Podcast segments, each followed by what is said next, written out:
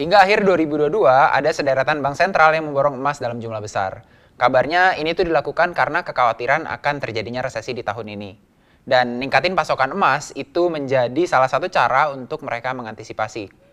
Lantas gimana ya pengaruhnya dengan emiten emas yang ada di Indonesia? Bersama saya Enrico Gani, kita akan diskusikan di Stokbito kali ini.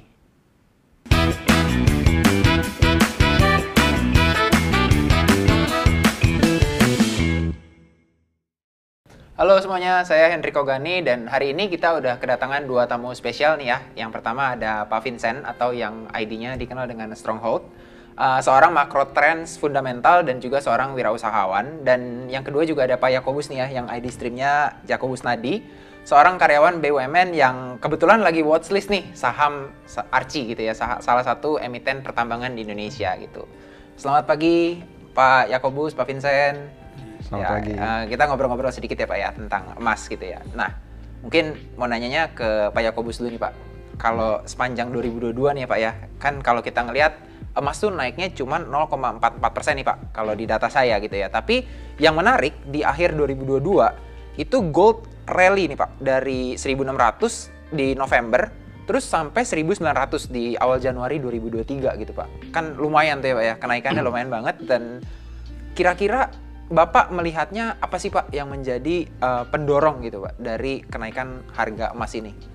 Oke, kalau dari aku mungkin uh, aku bisa jelasin kurang lebih ada tiga alasan ya. Mm-hmm. Jadi yang pertama tadi ada kaitannya dengan yang uh, Mas Riko sebut mungkin terkait resesi ya. Iya. Nah, cuman kita harus lihat dulu apakah memang setiap kali adanya resesi itu harga emas itu bakal naik atau enggak gitu. Okay. Nah, mungkin untuk melihat uh, untuk mengetahuinya kita bisa melihat dari historinya. Mm-hmm. Nah, aku ambil aja contoh tiga uh, histori resesi terakhir ya. Yeah. Jadi resesi yang pertama itu mungkin kita tahu di uh, awal tahun 2000 mm-hmm. itu ada resesi yang penyebabnya okay. itu adalah bubble.com. .com bubble, ya. Betul. Okay. Nah, di situ resesinya itu terjadi sekitar bulan Maret sampai November 2001 kalau nggak salah. Mm-hmm. Dan kita bisa lihat harga emasnya setelah itu rally gitu. Jadi ada okay. terjadi rally ketika resesi itu terjadi dan setelahnya. Oke. Okay, okay. Nah, ya, resesi yang kedua kita lihat waktu itu Great Recession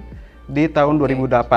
Okay. Oh itu ya, itu subprime mortgage ya. Betul. Okay. Subprime mortgage ya. Mm -hmm. Nah, itu resesinya cukup panjang. Mm -hmm. Jadi dia mulainya dari Desember 2007 sampai Juni 2009. Yes, betul. Nah, betul. nah di situ juga kelihatan harga emasnya pun rally bahkan okay. cukup kencang di situ harga emasnya rally. Kenapa? Karena uh, banyak bank sentral melakukan easing besar-besaran pada saat itu. Oke, okay. quantitative easing ya, cetak duit ya Pak ya? Betul, okay. cetak duit. Mm -hmm. Nah, yang terakhir, resesi yang terakhir tuh kemarin kita alamin okay. waktu COVID. COVID. Ya. Betul. Yeah. Nah, resesinya mungkin cukup pendek ya. Hmm. Jadi dari Februari sampai April 2020. Nah, di situ pun kita lihat kan harga emasnya rally-nya cukup kencang juga gitu okay. di 2020. Okay. Nah, penyebabnya mungkin salah satunya adalah ising besar-besaran juga. Oke, okay, oke. Okay. Nah, itu alasan yang pertama. Mm-hmm. Alasan yang kedua, kalau misalnya aku biasa mengkaitkan emas itu dengan uh, government bond, government bond. Oke, okay. obligasi hmm, negara ya, Pak ya? Obligasi ya? negara. Mm-hmm. Nah, misalnya kita lihat aja acuannya bondnya Amerika ya. Mm-hmm. Mungkin kita ambil patokan yang 10 tahun. Oke. Okay. Nah, nah, kita lihat selama 10 tahun ke belakang dari 2013 sampai uh, tahun ini hmm. biasanya bond itu dia bisa head to head dengan inflasi. Oke. Okay. Uh, kenapa? Oh aku, yieldnya ini berarti yieldnya, ya? Yieldnya, betul. Okay. Kenapa aku kaitkan antara emas uh, bond yield dengan inflasi? Hmm. Karena ketika bond yield itu bisa di atas inflasi, maka bond lebih menarik daripada emas okay. gitu. Uh, uh, Karena kan kalau kita bicara bond, kita ada uang tunggunya, ada cash oh, flow-nya. Iya betul, betul. Itu yang kita tidak dapatkan kalau kita holdnya emas, emas ya. gitu. Iya iya, non yielding soalnya. Non yielding. Ya. Betul. Nah, misalkan inflasinya itu ada di angka satu persen gitu, hmm. sedangkan bond yieldnya tiga persen, berarti kan okay. kita surplus dua persen nih. Iya iya, lebih nah, tinggi. Betul. Nah itulah yang terjadi mungkin di kisaran 2013 sampai 2019 itu yang terjadi gitu. Oh, nah okay. sebaliknya kalau misalnya kita bond yieldnya itu di bawah inflasi, maka bond sudah tidak menarik lagi. Nah, okay. di sini emas lah yang akan lebih menarik, menarik gitu. Karena emas yang lebih dipercaya untuk hedging terhadap inflasi. Okay, okay. Nah, inilah yang kita lihat kalau di 2019 sampai sekarang kan inflasinya gapnya cukup besar ya. Inflasi berada di atas Atasnya bond yield dari bond gitu. yield. Ha. Nah itulah makanya kita bisa lihat juga harga emasnya ke mana. Oh, oke. Jadi itu yang mendorong harga emas naik ya. Yang pertama tadi karena resesi, Resesi. takut resesi. Yang kedua karena government bond, government bonds-nya boleh dibilang kurang Ba- menarik ya betul. dibandingkan dengan inflasi. Betul. Makanya orang larinya ke eh, gold gitu ya. Betul. Nah, Oke. alasan yang ketiga, aku kaitkan juga dengan cost untuk memproduksi emasnya. Biasa kalau mungkin orang kenalnya cash cost ya. Ya. Kalau aku biasanya lebih senang pakainya ISC. Oke, All, in, sustaining, cost. gitu. Oke. Di mana itu costnya lebih eh, keseluruhan lah. Jadi dia ada cost untuk tambang, ada cost untuk memprosesnya, ada eksplorasi, ada untuk izin tambang, eh, tax, administratif dan juga royalti lah. Berarti itu udah keseluruhan costnya. Iya. Nah, aku biasa lihat uh, 90 90 persentil ISC. Maksudnya gimana nih 90 persentil ISC itu? Kalau misalnya 90 persentil ISC itu ada di angka 1700, berarti bisa dibilang 90% perusahaan tambang emas itu ISC-nya di bawah 1700. 1700. Nah, Oh, 10% sisanya itu di atas 1700. 1700. Jadi kalau misalnya kita lihat misalkan 90 S- 90 persentil ISC ini sama dengan harga emas, kita bisa bilang 10% Oh, oke. perusahaan tambang udah nggak beroperasi itu. Iya, iya, iya. Karena kan ujung-ujungnya perusahaan tambang emas itu menambang bukan buat cari logamnya, Logamnya. buat cari profitnya dong. Iya, betul, gitu. betul, betul. Nah, jadi bisa dibilang kalau misalnya banyak sampai 10% itu nggak nggak beroperasi. beroperasi, berarti kan mengganggu suplai emas. Oh, Oke. Makanya harga emasnya pun akan terdorong untuk naik lagi. Oh, oke. Jadi kasarnya yang di atas dari 90 persentil itu ya Pak ya, dari 1700 misalnya ISC-nya, ini tuh yang lagi rugi nih dan kemungkinan mungkin menutup operasinya gitu Betul, kan ya. Karena betul. harga emasnya lebih rendah daripada ISC-nya. Bet- betul. Daripada ISC yang tadi kan ya, yang Iya. 1700 itu. Oh, oke oke oke. Itu menarik nih ya. Oke, jadi ada tiga ya tadi ya teman-teman. Saya bantu rekapin. Yang pertama karena potensi resesi, kedua karena bond yield-nya lebih rendah dari inflasi, dan yang ketiga itu di mana nih AISC-nya gitu, all in sustaining cost-nya. Apakah harga emasnya di bawah dari rata-rata AISC atau adanya di atas di atas gitu ya. Nah, mungkin pertanyaan kedua saya nih buat Pak Vincent nih, Pak, gitu ya. Kalau kita ngelihat dari tren di XY nih, Pak, US dollar gitu ya, US dollar index gitu. Ini kan melandai terus nih ya, Pak ya. Dari kemarin tuh, Pak. Walaupun Bank Sentral masih terus naikin suku bunga, tapi ternyata di XY udah mulai melandai. Nah, apakah hal ini juga menopang rally harga emas nih, Pak? Oh iya, udah pasti. Karena kan DXY sama emas tuh inversely correlated. Jadi di mana emas naik ya DXY turun ya sebaliknya pun terjadi. Jadi hal yang wajar waktu seperti waktu great inflation pun juga sama gitu. Di mana DXY melanda harga emas rally gila-gilaan. Oke. Jadi memang udah semacam gini loh. Jadi orang mempunyai eh, kayak negara tuh mempunyai pikiran bahwa DXY dan emas tuh mempunyai sebagai mereka anggap sebagai re- reserve ya. Jadi di saat mana mereka merasa mereka butuh gold lebih baik daripada DXY, mereka reserve gold kayak saat-saat sekarang ini. Dan sebaliknya pun terjadi gitu. Kalau di saat mereka merasa oh mereka lebih eh, lebih percaya DXY untuk sebagai reserve mereka dan demand untuk DXY lebih tinggi. Oke, Gitu. so, Jadi- so ke depannya kalau seandainya DXY lanjut turun, emas bisa lanjut rally dong, Pak ya? Ya, mostly sih begitu. Dan kalau kita lihat dari sis- sisi makronya sih memang ada perubahan ya, shifting. Maksudnya gini loh, ya seperti Pak Bapak bilang eh, bahwa eh, bondnya tuh nggak nggak menyamai dengan inflasi gitu. Dan itu salah satu faktor yang menurut saya ya lama-lama orang lebih oh daripada beli bond ya mending beli gold gitu. Oke. Dan satu sisi ya ekonomi US turun, ya otomatis DXY juga pasti ikut turun seperti waktu tahun 2008. Oke, oke, wah itu uh, insight yang cukup menarik nih. Jadi teman-teman bisa kira-kira IDXY mau ke mana nih? Buat ngelihat emasnya mau ke mana gitu ya. Oke, terus uh, buat Pak Yakobus lagi nih Pak ya, mungkin pertanyaan saya selanjutnya ini, uh, Bank Sentral kan melakukan pembelian masif nih Pak ya, dari Oktober gitu, uh, mencapai data saya tuh 31,7 ton. Dengan cadangan emas Bank Sentral secara total itu mencapai 36.782 ton nih Pak sekarang, selama 48 tahun terakhir gitu. Nah, eh, apakah ini juga akibat pembelian yang masif itu nih Pak? Kalau tadi kan faktor-faktornya nih kita udah bilang nih kan. Sekarang ada nih pelakunya nih, mungkin mereka ngelihat hal-hal yang sama nih. Wah, dolarnya kurang menarik, bond yield kurang menarik dan lain-lain gitu kan. Dan ini pembelian bank sentral nih, sekarang gede nih. Apakah itu juga jadi eh, salah satu nih Pak eh, yang menopang rally-nya nih, gila-gilaan nih kemarin ini gitu Pak?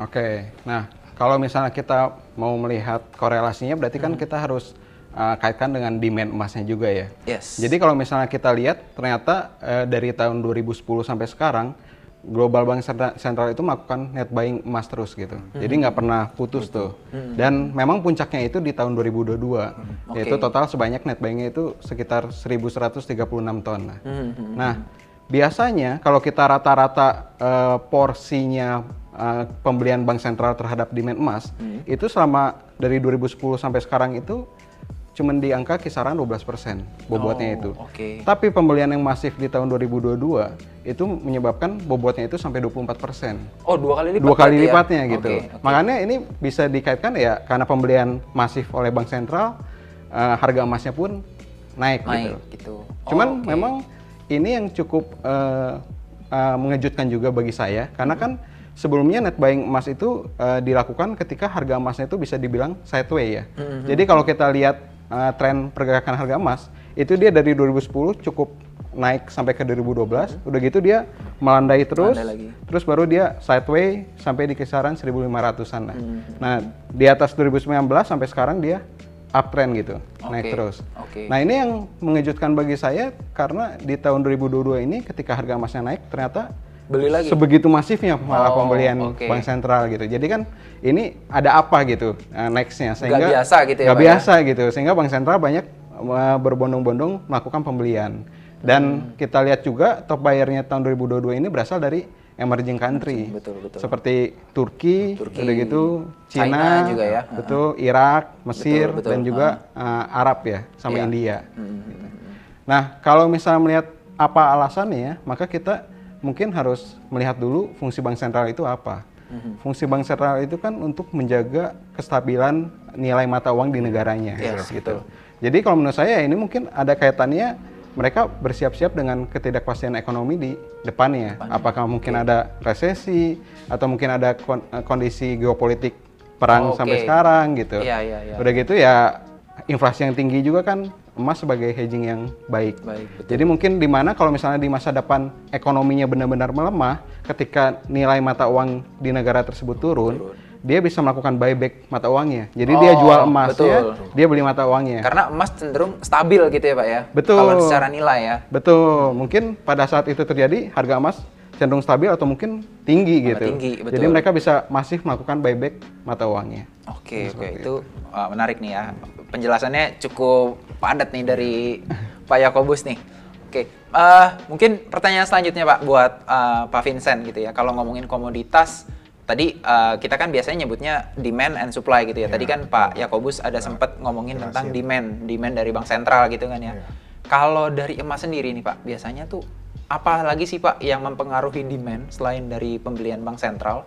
Terus biasanya kalau kita ngeliat supply kayak gimana gitu Pak? Apakah sama kayak komoditas pada umumnya atau beda gitu Pak? Ya, untuk komoditas sih saya lihat supply cenderung stabil ya dari Hmm. tahun ke tahun dari 2010 sampai 2022 sampai sekarang ya produksi sama, gitu. ya. Dari sisi demand memang seperti Pak Yakobus bilang gitu bahwa central bank tuh belum pernah dia beli tuh buy sebanyak ini gitu. Hmm, Dan ya kita harus ngerti bahwa kenapa mereka bisa sampai begitu ya. Seperti Pak Yakobus bilang, mereka mempersiapkan diri mereka untuk resesi sebagai reserve gitu. Jadi kalau kita kalau saya lihat memang gini loh, kalau kita lihat untuk jewelry ya mungkin agak stag, stag- stagnan lah ya, ada perubahan tapi itu pun re- recovery demand dari 2019 gitu. Tetapi kalau kita lihat lagi memang yang menarik selalu central bank gitu. Kenapa mereka beli segitu gitu? Kita harus taruh mempertanyakan why gitu. Berarti kan mereka pun yang mempunyai informasi yang lebih dari kita. Maksudnya gini loh, mereka kan pasti mempunyai informasi soal geopolitik, soal keadaan ekonomi dunia Ya. gitu. Dan mereka mempercayai dengan informasi yang mereka kolek bahwa ke depan ini bakal sedikit ada goncangan gitu. Dalam arti mungkin bisa global recession atau dalam arti ada perperangan yang makin meluas gitu. Jadi semakin itu terjadi, demand-nya pun pasti meningkat gitu. Karena kan orang nggak bakal fokus currency gitu. Karena kan bisa berubah. Contoh kita stok currency Ukraine, mereka lagi perang, ya otomatis Jatuh. currency hancur. Jadi mereka lebih baik stok mana? Ya gold. Ya jadi mereka mer- central bank melakukan sesuatu spesial bagi case gold gitu. Mereka akan memakainya sebagai alat hedging sekarang. Oke, so uh, ya udah shifting gitu ya Pak ya Iya. dari yang dolar terus sekarang lebih fokus ke Ya, jadi reserve gold gitu currency ya. Hmm. berkurang gitu. Mereka lebih prefer reserve gold sekarang. Oke, oke.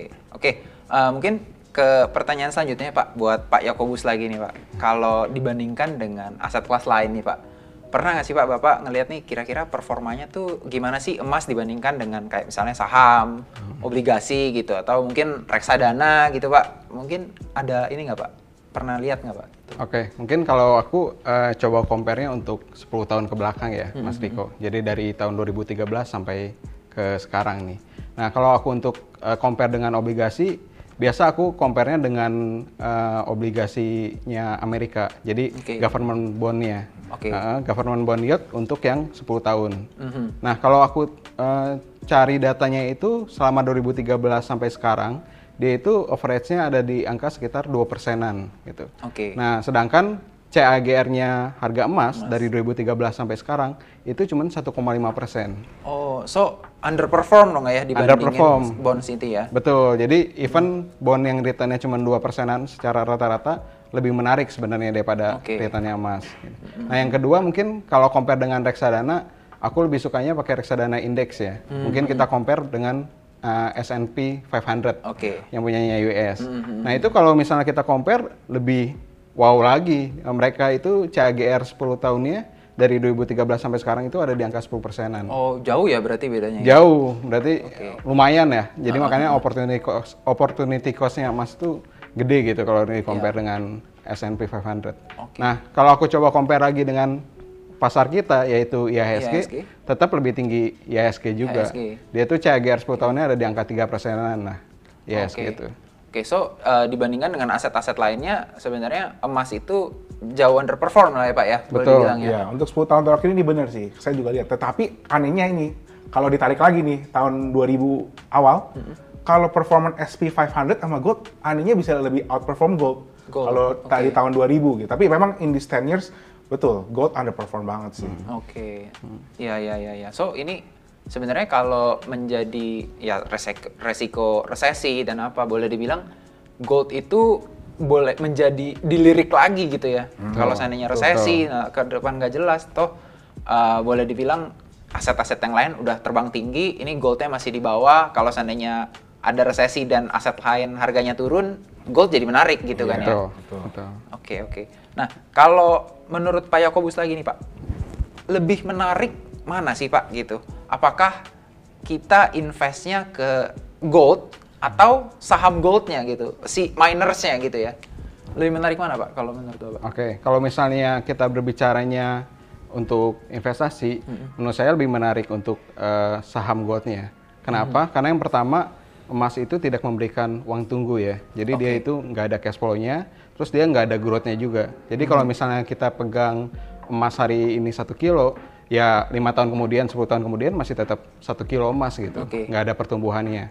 Nah, sedangkan kalau kita berbicara mengenai saham perusahaan tambang emasnya, di situ kita bisa lihat potensi-potensi yang menarik gitu. Oh, oke. Jadi contohnya seperti growth produksinya, walaupun kita bicara perusahaan emas itu adalah perusahaan siklikal, tapi kan tetap ada uh, Oke. potensi growth di situ. Iya, gitu. pertumbuhan produksinya Pertumbuhan gitu ya. produksinya itu yang pertama. Yang kedua dari segi cost efisiensinya. Jadi Oke. kalau misalnya dia bisa cost efisiensi menambangnya itu yang tadi ISC itu semakin kecil, harga emasnya semakin tinggi, maka kan dia profitnya akan semakin lebar gitu. Oke. Makanya kenapa uh, saya menurut saya lebih menarik untuk investasi di saham emasnya. Oke. Kalau Oh, dari Pak Vincent sendiri, Saya gimana agak kontradiktif ya, karena kan saya nggak punya circle of competence di saham emas gitu. Saya nggak ngerti dari sistem dari produk eh, dari dia bisa raw jadinya berapa dan costnya berapa. Jadi saya lebih prefer gini kalau saya merasa bahwa the market is not doing okay gitu ya, maksudnya kayak kita tahu lah ya akhir-akhir ini pada bilang oh it's gonna be a rally gitu. Orang pada pikir bakal naik lagi gitu. Tapi kalau saya rasa dalam iklim makro yang agak sedikit sinyalnya aneh gitu ya bisa satu sinyalnya resesi, satu sinyalnya dari recovery gitu. Jadi berantakan. Saya lebih prefer pegang gold karena saya lebih punya circle of competence di growth stocks gitu. Maksudnya saya lebih suka stok yang saya bisa mau dia jatuh ke harga satu rupiah juga saya kolek gitu. Oke, Jadi oke. saya nggak. Tapi kalau ceritanya saya kurang mengerti, saya mending pegang yang saya yakini ya emas aja gitu. Oh, lebih saya. ke underlying-nya ya. Iya betul. Oke oke. Karena memang kalau kita investasi di saham itu kan harus ngerti bisnisnya ya pak Betul. ya. Bukannya karena saham tambang emas, oh berarti kita beli emas nggak artinya Iya. gitu juga ya. Tapi ada beberapa hal lain kayak yang tadi Pak Yakobus Iya sebutin ya. betul betul. Ya oke oke oke. Nah kalau berarti ini pertanyaan selanjutnya nih Pak, karena kan Bapak lebih prefer ke apa saham emas ya Pak ya, gitu ya. Kira-kira mana nih Pak yang jadi jagoan Bapak Pak? Kan kita nih ada Antam, BRMS, MDKA, SKMI, PSAB, Arci kan nih kan jagoan Bapak nih ya Pak. ya. Iya, Kalau Bapak kalau Ar- pilihnya Arci doang atau ada beberapa yang lain lagi nih Pak? Oke, sebenarnya kalau disuruh milih, Hmm? saya ada satu perusahaan yang saya lebih demen dari Archie sebenarnya, yaitu eh, Marta B, Agin Core oh, Resource. berarti UNTR punya UN tambang ya? Betul, punyanya UNTR. Kenapa? Yang pertama, dia itu perusahaan ta- eh, tambang emasnya udah nggak punya debt sama sekali. Jadi nah, benar-benar nol debtnya dia gitu. Jadi resikonya pun kecil.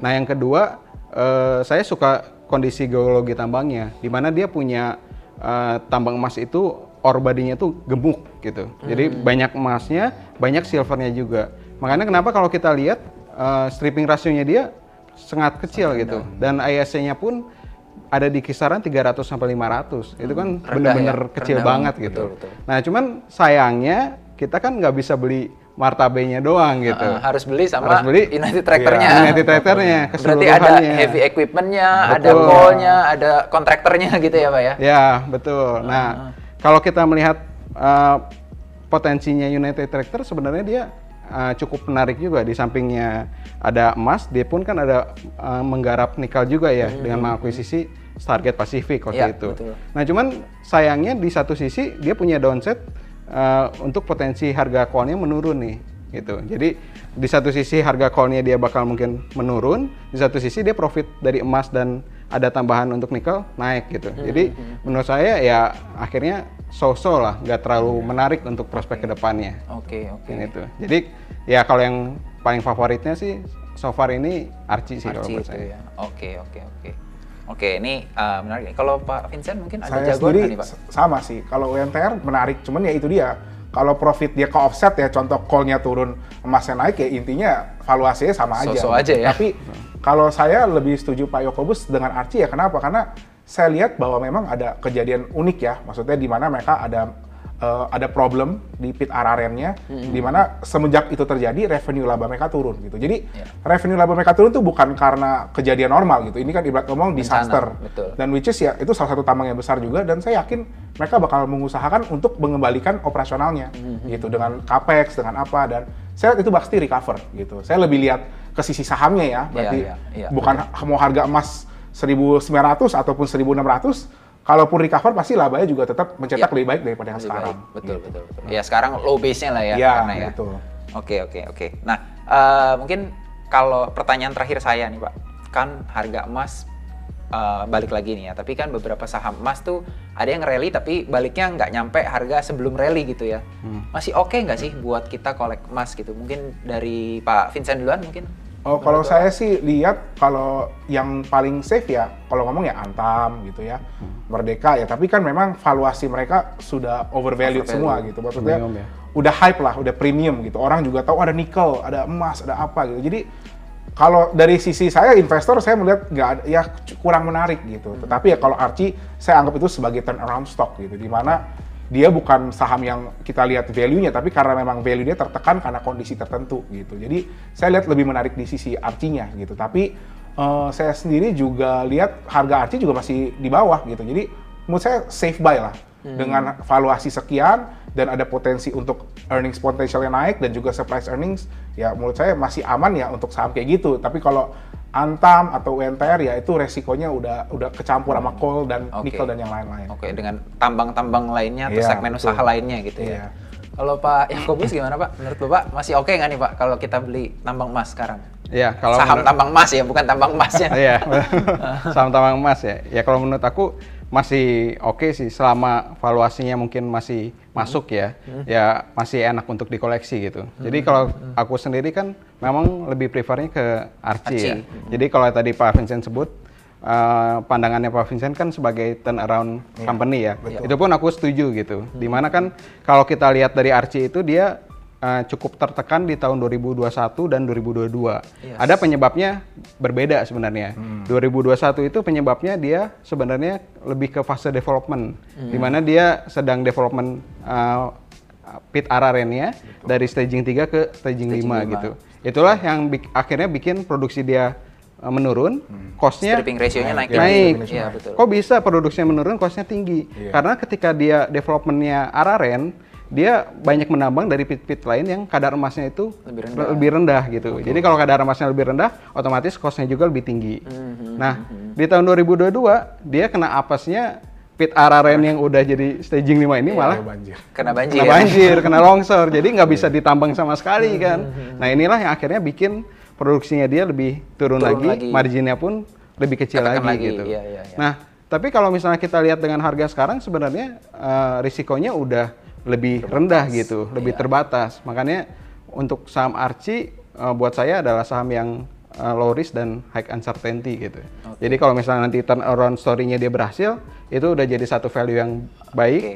Terus kalau misalnya dia ada eh, temuan cadangan emas di Wesco yang Hmm. mungkin dia lagi explore juga sekarang, itu akan mendukung visinya dia untuk mencapai produksi di angka 450 ribu Oh, itu setahun luar gitu. biasa ya, besar itu itu juga ya. diver yang sangat luar biasa menurut saya. Dan yang ketiga ya tentunya eh, dukungan dari harga emas juga tentunya karena dengan harga emas yang tinggi, ASP-nya pun masih Naik. tinggi ya. Iya. Margin expand lagi ya. Marginnya expand lagi dan uncertainty uncertainty yang berikutnya mungkin dari segi hilirisasinya lah. Kita tahu kalau Archie ini lagi eh, akan menggarap refinery-nya juga. Jadi dia akan pemurnian sendiri. Udah gitu dia punya produk eh, LM-nya Lotus Iya, Archie sendiri. Iya, yang punya kalau kita sendiri. lihat inovasinya pun lagi gila-gilaan sekarang gitu. Iya, iya, iya, betul, betul, betul. So, ya kuncinya sebenarnya dari turnaround ini ararennya dulu lah ya. Iya. Betul. Araren emasnya. ini yang paling emasnya lah ya. Iya. Nanti ada tambahan-tambahan story Iya, lainnya. jadi walaupun labanya belum naik pun kalau udah bilang arah yang recovery ya udah. Ya, itu Kita udah, tahu kemungkinan momentumnya besar gimana. udah Iya. bakal recover lah ya earningsnya. Oke, oke. Eh, thank you Pak, itu aja pertanyaan dari saya. Eh, thank you Pak Vincent, Pak Yakobus sudah mau datang ke sini, udah mau sharing sama teman-teman Stock Bitor lainnya. Eh, semoga terus dikasih cuan, dilindungi dan dikasih berkah yang melimpah ke depannya ya. Amin. Oke teman-teman, itu dia Stock kita episode kali ini bersama Pak Yakobus dan juga Pak Vincent. Terima kasih buat teman-teman yang udah nonton dan sampai jumpa di Stock episode selanjutnya. See you.